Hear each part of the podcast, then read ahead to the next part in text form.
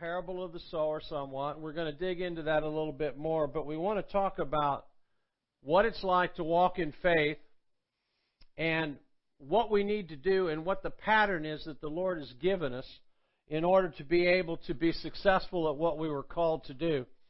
Uh, last time we talked about what made Jesus successful. Uh, if you go back and look in Mark chapter 1, uh, verses 12, uh, actually verses 9 through 12, you'll find out that, uh, that uh, Jesus was born again. He was filled with the Holy Spirit. Um, he was driven by the Holy Spirit into the desert to deal with the enemy and his, and his schemes. The fourth thing he did was he walked in the power of his calling. Once that he understood what he was called to do, he came out of the desert. He knew what he was called to do. Then, when he left the desert, uh, he began to walk in that power. He began to walk in what he was called to do. Um, you can see that in Luke chapter 4. You, uh, he was in, he came in, sat down. He told everybody, um, This is me. He read from Isaiah and said, This is me. He knew who his identity was because uh, he got it from the Scriptures. When he read the Scriptures and he sat down, everybody said, Hey, this is, yeah, this is cool stuff. And then he started speaking things that they did not want to hear. And when that happened, um, he got in trouble. But because he knew who he was, what he was called to do, and that the job had not been finished, uh, they couldn't lay a hand on him. Uh, then he goes out and he begins to teach, and uh, he runs into uh, some religious folks. Uh, they've got a, uh, if you look carefully at Mark chapter 2, he heals a paralytic. he's at his house in Capernaum. Uh, they bring him uh, people. There's so many people there that these guys can't even get in, so they drop their friend down through the roof. Uh, now, this isn't like a huge A frame, this is a little thatch to it, but they drop this guy down, and Jesus makes this great comment. He says, Hey, your sins are forgiven, having seen their faith. When he did that, he made the religious people mad, and then he started, he, he got an issue with them uh, where the man was healed, uh, he picked up his mat and left, and that made him mad. Then the next thing you know, he's in trouble again because his disciples are picking grain on the Sabbath. And when they pick grain on the Sabbath, um, that's work. They don't like that either. And when they when they started talking to him, if you look at uh, Mark chapter three, verse one, again he entered the synagogue, and there was a man. Who, it's interesting. He enters the synagogue on the Sabbath. It's church he gets in trouble in church on Sunday or on Saturday. They watched him to see whether he would heal him on the Sabbath so that they might accuse him. And he said to the man who had the withered hand, Stand up. And they asked the, the, the, the Pharisees and the teachers that were there, Is it lawful to do good or evil on the Sabbath to save life or kill? But they kept silent. Now, when he looked around, he looked at him with anger, and I can understand that. I would be, um, I would press in on it, but he didn't do that. He just raised, said, "Stretch out your hand," and the guy's hand was healed. A couple of things, and it says they turned around, they went to the Herodians, and they started making plans about how to kill him.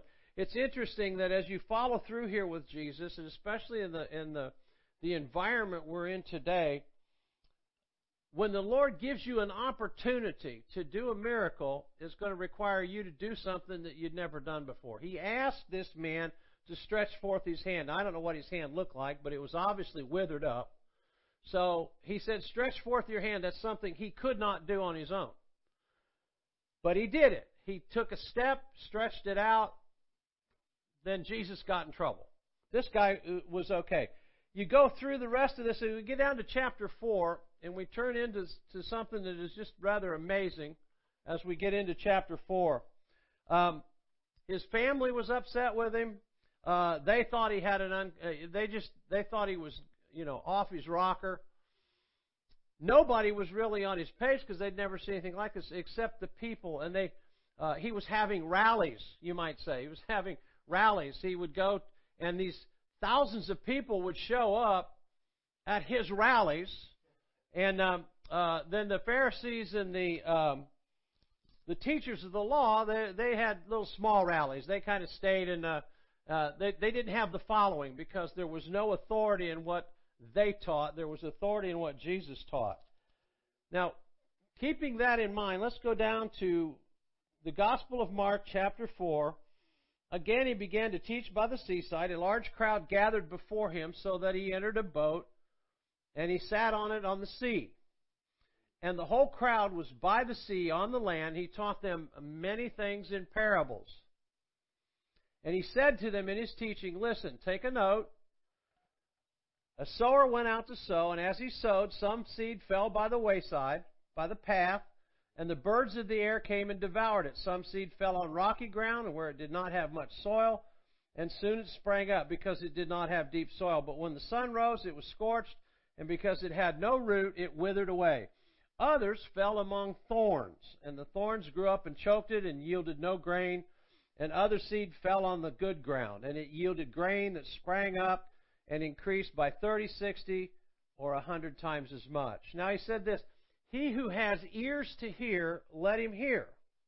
Now, when he was done with this, his disciples pulled him off to the side, and he said, uh, "Tell us what you know. What are you talking about? What, what's what's the what's what does this mean?" And he in in chapter four, verse eleven, he makes this great statement. He said, "To you is given the secret." of the kingdom of God, but to those who are outside, everything is said in parables, so that seeing they may see and not perceive, they may hear and not hear and not understand, and that lest they should turn and their sins be forgiven.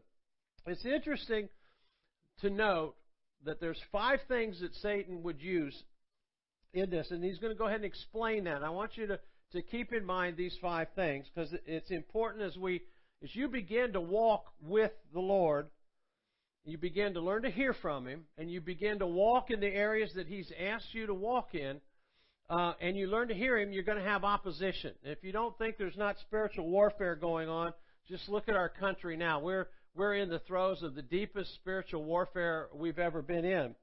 Uh, so he goes and explains this. Do you not understand this parable? This is in verse 13. How then will you understand all parables? This is the foundation for all parables. The sower sows the word. The object of this parable is the word. And these are they beside the path where the word is sown when they hear. When they hear, Satan comes immediately and takes away the word which is sown in their hearts. Now, you, uh, the, this this parable is also in Mark or in Luke chapter eight and Matthew chapter uh, thirteen. And when you read read them, you'll find out that the heart is soil. That's what he's talking about in here in soil. So when he talks about something being sown, he's talking about words being sown in your heart. Now, when they hear, Satan comes immediately and takes away the word. Why does he do that? Well, he has to get the word out because if it takes a chance to grow, it will produce what God said it to do. And he can't afford that. So, others are likewise uh, have the seed sown on rocky ground who, when they hear the word, they immediately receive it with gladness, but they have no root in themselves. And so endure for a time, and afterwards, when affliction, persecution arises for the word's sake, immediately they fall away. And others are seed sown among thorns, the ones who hear the word, but the cares of the world, the deceitfulness of riches, and the desire for other things entering in choke the word, and it produces and it proves unfruitful. The word. Still others are seeds sown on good ground, those who hear the word, receive it, bear fruit 30, 60, or 100 times. Now, what's interesting about this, if you go back to verse, uh, verse um, 13, do you not understand this parable? This is the, uh, the basis, the base parable. If you don't understand this one, you're not going to understand any of them. And so there's four types of soil here. We've got stuff on beside the, the pathway. You've got rocky ground, you've got thorny ground, and then you've got good ground. And it's interesting that in this whole sermon, what Jesus is telling you is that only 25% of the people that hear this are going to get it. So that means three out of every four people that hear this, the enemy steals what's given to them.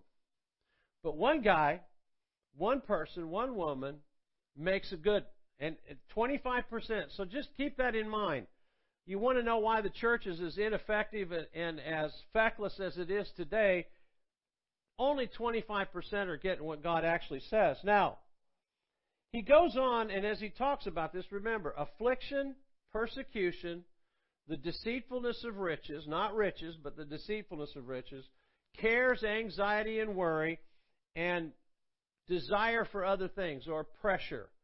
Those are the five things Satan has. And if we had time, you could go back to Genesis and start in Genesis chapter 1 and go all the way to the end of the uh, book of Concordance uh, or Revelation, whichever one's the last one in your Bible. This is a true fact all the way through the Scriptures. When the sower sows the word, Satan comes immediately to steal the word which has been sown.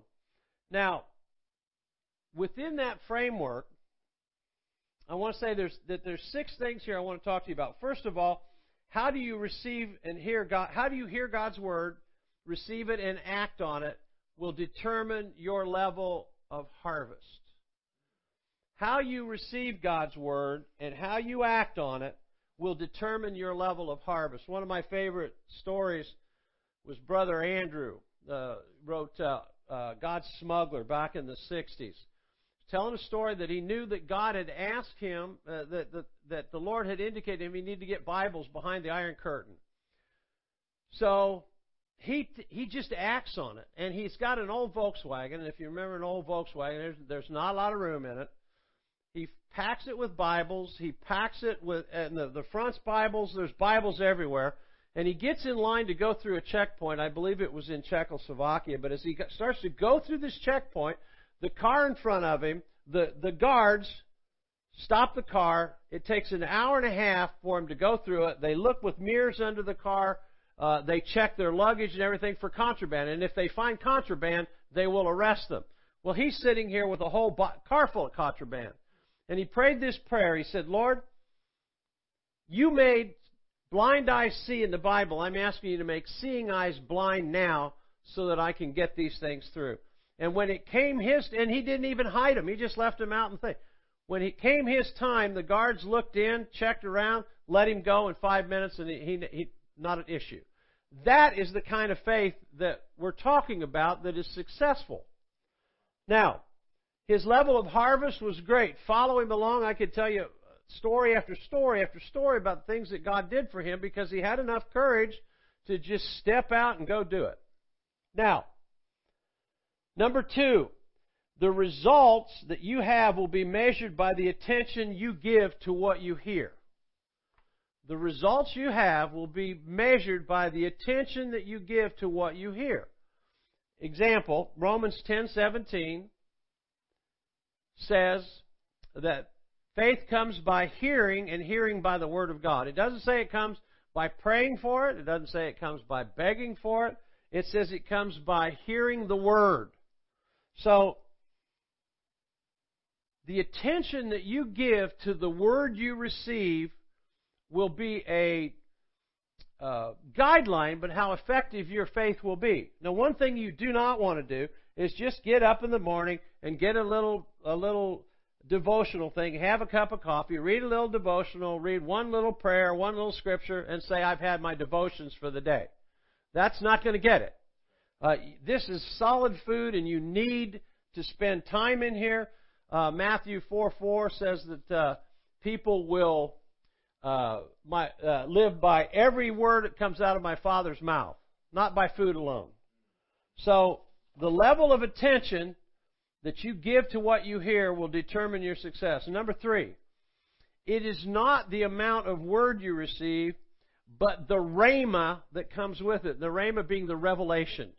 Um, sad to say, when I was a, a young man and I had not been baptized in the Holy Spirit, I had a, a little Bible and I had all these footnotes, and I went to school and I was told, God, well, we don't do this anymore, we don't do that. I came across a scripture in Corinthians that said, We have this treasure in an earthen vessel. Now, I know what that means. It means uh, we've got the Holy Spirit. The Holy Spirit lives inside of us. But I didn't have, I wasn't baptized in the Holy Spirit. I didn't know anything about the Holy Spirit. But when I read that, I had a footnote out to the side of my Bible that said, We have this treasure in an earthen vessel. I had a footnote out the side that said it was the Dead Sea Scrolls. Now that's the, that's the level of ignorance that you will come up with if you try to do this on your own. You need Rhema. You need God to reveal to you what this word means. And um, uh, I would dare say to you that if you read, uh, I'm not a I'm not a big person on uh, memorizing scripture. I never have been. I know the scriptures, but I don't memorize them. Uh, the only scripture I ever memorized was John 11:35. Jesus wept. Now, you could spend a thousand years on that scripture and get the rhema from it and never get done with it. It's just two words. Jesus wept. But without rhema, you'll just skip by it. But if you ask the Lord, well, what does this mean? Be prepared for a, a, a an exciting adventure about the revelation of God. Now, number four, always read with the understanding it is God that is speaking to you. And that you're reading it with the intent of doing what He tells you to do. Now, um, it doesn't do you any good to read this and just check off a box. Well, I read that for today. I've read this for today. This is God speaking to you. Ask Him what is it that you're speaking to me about. When I read the parable of the sower and I started looking at this, uh, I started asking the Lord, well, speak to me about it. Speak to me.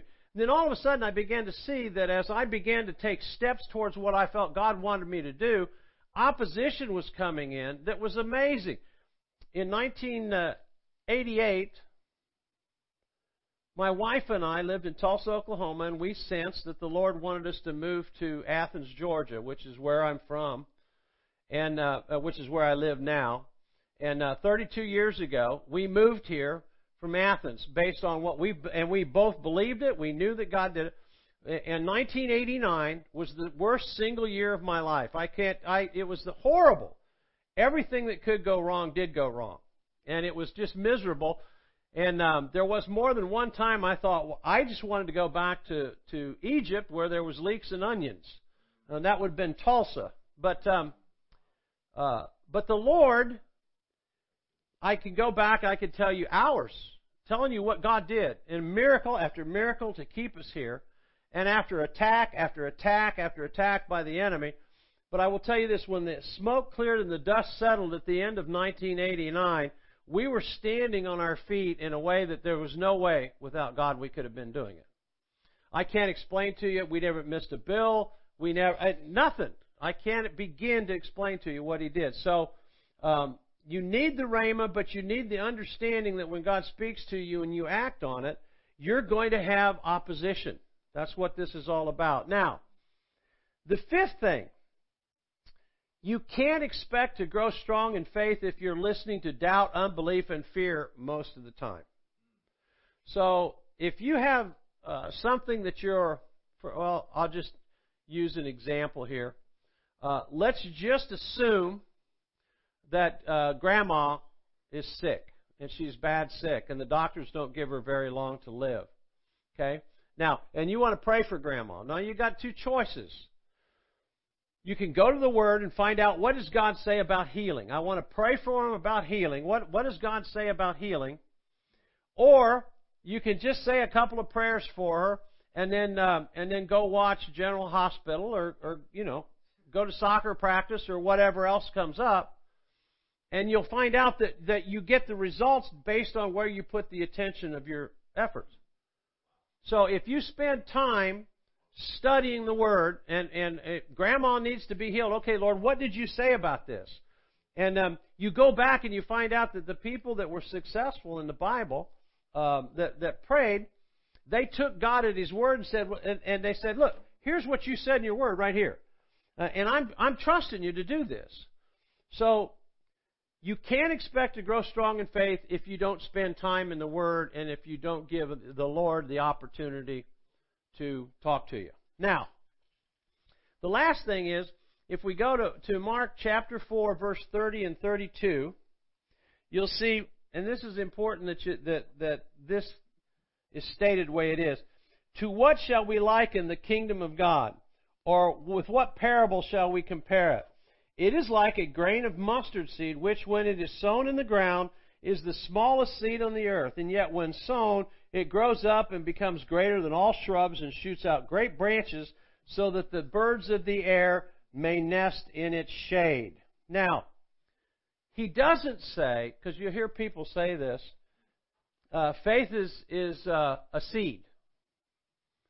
Faith is like a mustard seed. It doesn't say that. It says, uh, it's like um, it's like a grain of seed. You plant it. Your faith. If uh, we go back to grandma, grandma's sick, and you need Lord, I want to plant a seed of healing. Here's what you said. Jesus died on the cross for our physical healing. And I believe what you said. And you said in, in John chapter 14 that uh, uh, if we pray, uh, we'll be able to do the same things you did, and we can have the same results that you did. So I'm going to believe. So you begin to pray like that, and know that when you do that, the enemy is going to attack you with both feet. That's what he does. He's going to use one of those five things affliction, persecution, the deceitfulness of riches, uh, uh, cares, anxiety, and worry, and uh, lust, which is basically pressure on your five physical senses. Lust can come up in, in any. I need a new bass boat. I need a new car. Um, I want to date Susie. Uh, whatever that might be. It's some kind of a pressure on your five physical senses. So faith is like a seed, and that's what he's been talking about in this whole parable. Now, the interesting thing about Mark chapter 4 is in starts in verse 35. Now remember, Jesus has been teaching them this all day long. And he says to them, that same day when evening came, he said to them, Let's go over to the other side. And when they had sent away the crowd, they took him in the boat just as he was. And there were also other little boats with him. And a great windstorm arose, and the waves splashed into the boat so that it was now filling the boat. He was in the stern, asleep on a pillow. They woke him and said, Teacher, do you not care that we're perishing? He rose, rebuked the wind, and said to the sea, Peace be still. Then the wind ceased, and there was a great calm. And he said to them, Why are you so fearful? How is it that you have no faith? They feared greatly and said to one another, What kind of man is this that even the wind and the sea obey him? Now, what's really interesting is this, this, this story, this part of the story in Mark 4, happened after he told them that when you sow the word, Satan comes immediately to steal the word which has been sown. And if you look carefully at verse 35, the same day when the evening came, he said to them, Let's cross over to the other side. Now, he didn't say, Let's cross over to the other side and we'll sink halfway across because there's a hurricane coming. And if you read this in the, in the Amplified Bible, it'll tell you that it was a storm of hurricane proportions. Now, these guys are fishermen. They've been out on that lake their whole lives. They understand storms and stuff, and this must have been a doozy because they were scared. Okay? Now, here's the thing. At some point, you have to make a decision. I'm going to stick with let's cross over to the other side rather than we're going down in a storm. And it's interesting that they that they asked him don't you care? Which is one of the exact same things he said the enemy would use to attack him with. Anxiety, worries, cares, that's one of the thorns. So he says, "Don't you care that we're that we're that we're getting ready to sink?" Now, the interesting part of that is that he'd been asleep, and um, we don't know this, but who do you think the guy was that stood up and started screaming, "Don't you care if we're perishing?" I I would imagine it's Peter. That's who I think it was, anyway. And um, Jesus got up, rebuked the wind, and said, They don't have any faith. You don't have any faith. Why don't you have any faith? Now, keep in mind, and just as, a, as kind of a sideline to the thing, if you follow Peter over to Acts chapter 12, if you follow Peter over to Acts chapter 12, in verse 6, you'll see that, that Herod is getting ready to um, execute him. He's been in jail all night long, and um, the church is praying for him, and God sends them an angel to get him out of there. Now, he has uh, 16 special forces, Herod's special forces soldiers around him to prepare for him, make sure he stays there. In the middle of that, Peter, the angel comes and kicks him, and he is so sound asleep that the angel has to kick him on the side to wake him up. So, what happened between Mark chapter 4 and Acts chapter 12 for Peter? Uh, he was asleep under the great pressure. Now, that's something that we need to do today is to stay that focused on faith and what Jesus has asked us to do that we can sleep when under the greatest pressure. Now, at that point, we go into chapter 5. When you get into chapter 5, we begin to see this pattern that Jesus was talking about uh, in operation. First of all, I think one of the reasons that there was such dramatic uh, and such violent uh, opposition to Jesus getting across to the other side because he knew he was going to minister to the madman of Gadara. That's what that's what, what he's called here in in uh, Mark five. The guy that lives in the tombs. Uh, he's cutting himself. He's screaming. He's got all kinds of issues. They can't chain him. They can't shackle him. Um, you know, so this is not a good situation. He's so demon possessed. But it says when Jesus saw him from afar off, he ran up and kneeled before him and cried with a loud voice. Now, it's interesting the numbers tell us, he says, Who are you? Uh, my name is Legion. It's probably, let's just say for round numbers, he had 6,000 demons in him. It's interesting that 6,000 demons and the most demon possessed man we see in the New Testament could not stop this guy from coming to Jesus. So he comes to Jesus, he gets saved, and he wants to travel with Jesus. Jesus won't let him go. Because he says, You stay and go back and tell the people that, that you're with uh, what the Lord has done for you. Now, in the process of doing that, you can look later on, if you look at a map of the Decapolis, you'll find out that he had quite a ministry. He brought people from all over the Decapolis. They got saved because of his ministry.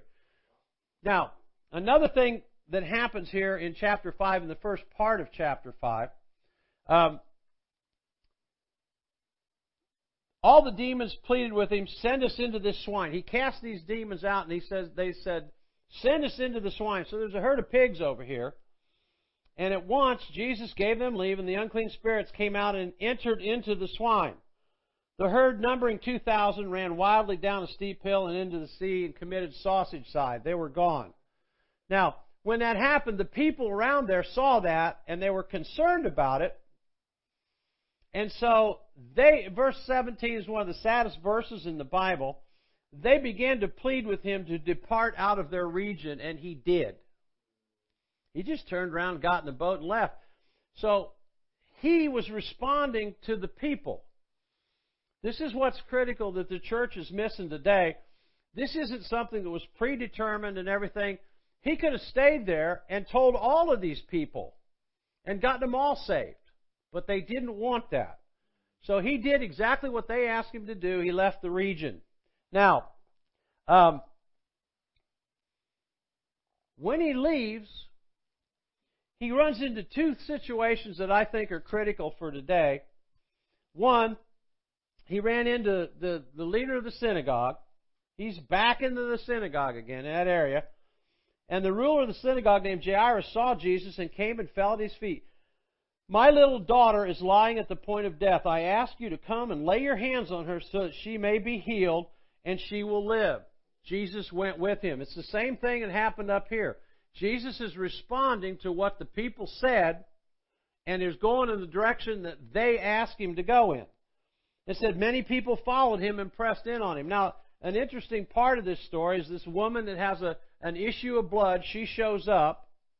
And as she shows up, she starts getting ministered to because of, of her uh, hemorrhaging situation. Jesus ministers to her, and, and he says, um, Daughter, in verse down verse 34, daughter, your faith has made you well. Go in peace. She spoke and said, you remember we go back to take care of what you listen to.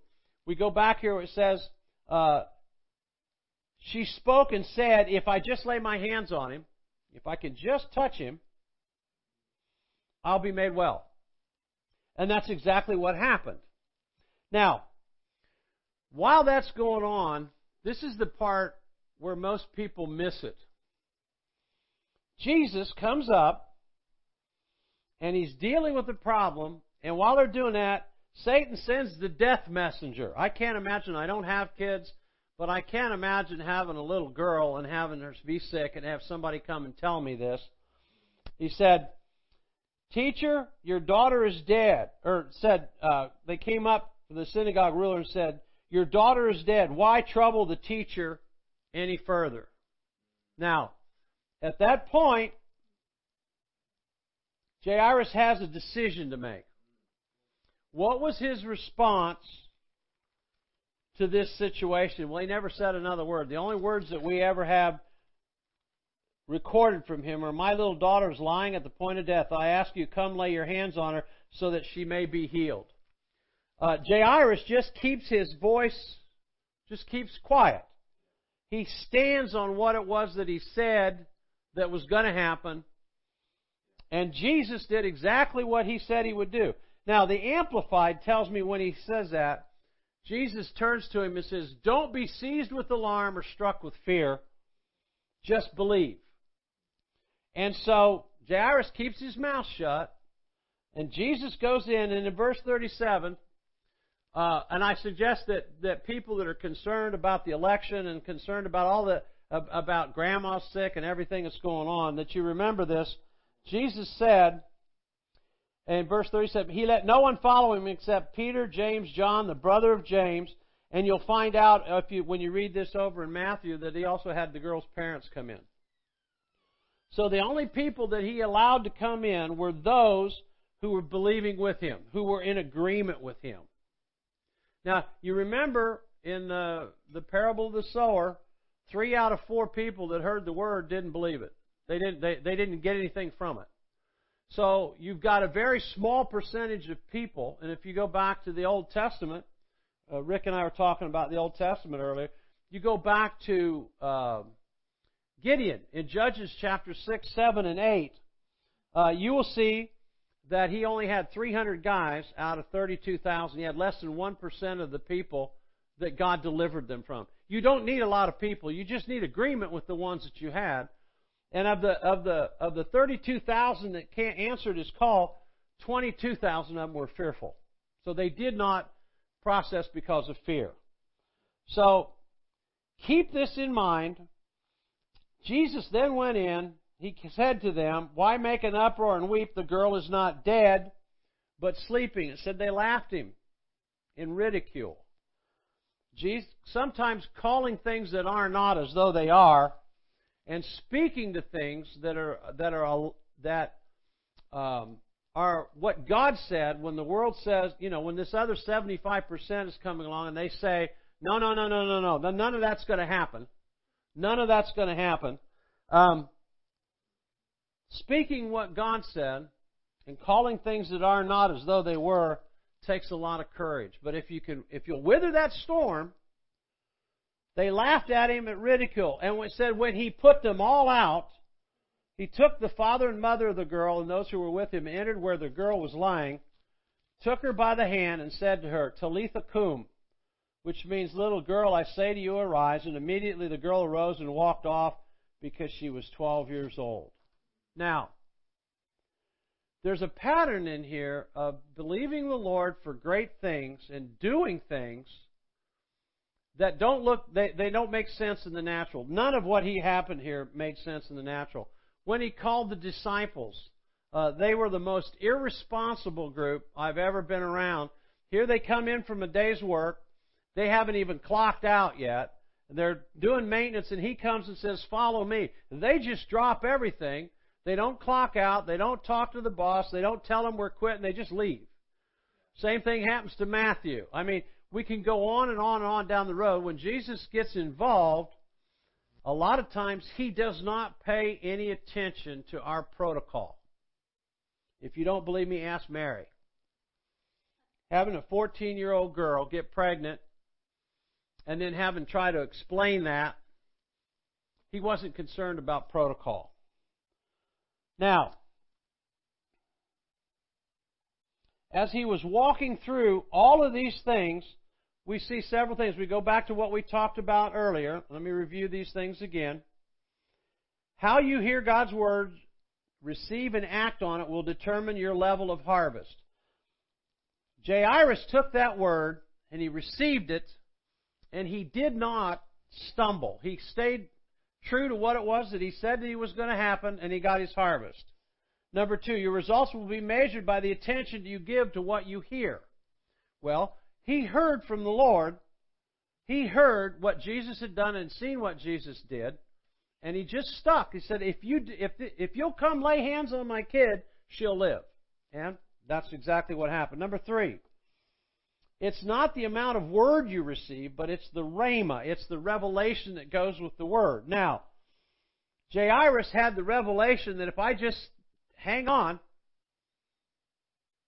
Jesus is going to save my girl. And he did. Now, number four, always read with the understanding it is God who is speaking to you with the intent of doing it. You can't expect to grow strong in faith if you're listening to doubt, unbelief, and fear most of the time. So when you read something from God, understand it that is God speaking to you and you have every intention of doing what it is that he said to do. Jairus knew that Jesus was accomplishing quite a few things. And he took a great risk himself because this woman that came up with the issue of blood, don't think that they didn't know who she was. She'd been around there for 12 years, and uh, she was unclean, and, and she was touching people, she was reaching out, and Jairus knew that. So he was taking a risk with his job in the process of doing it. Now, you can't expect to grow strong in faith if you're listening to doubt, unbelief, and fear most of the time. So, within that framework, he did not listen to other people. He just kept his mouth shut, and Jesus took care of the other people, and he said he threw them all out, those that were against him. And um, the last thing to remember is that the word is a seed. And you plant seeds and they grow. If you water them, fertilize them, they will grow. Amen? Oh, God's mercy so amazes me. To every generation, He gives the joy of His salvation. Oh, God's mercy so amazes me. As I watch the world around me, I can see His mighty hand delivering His people from the evil in this land. The wounded and the broken from the seed of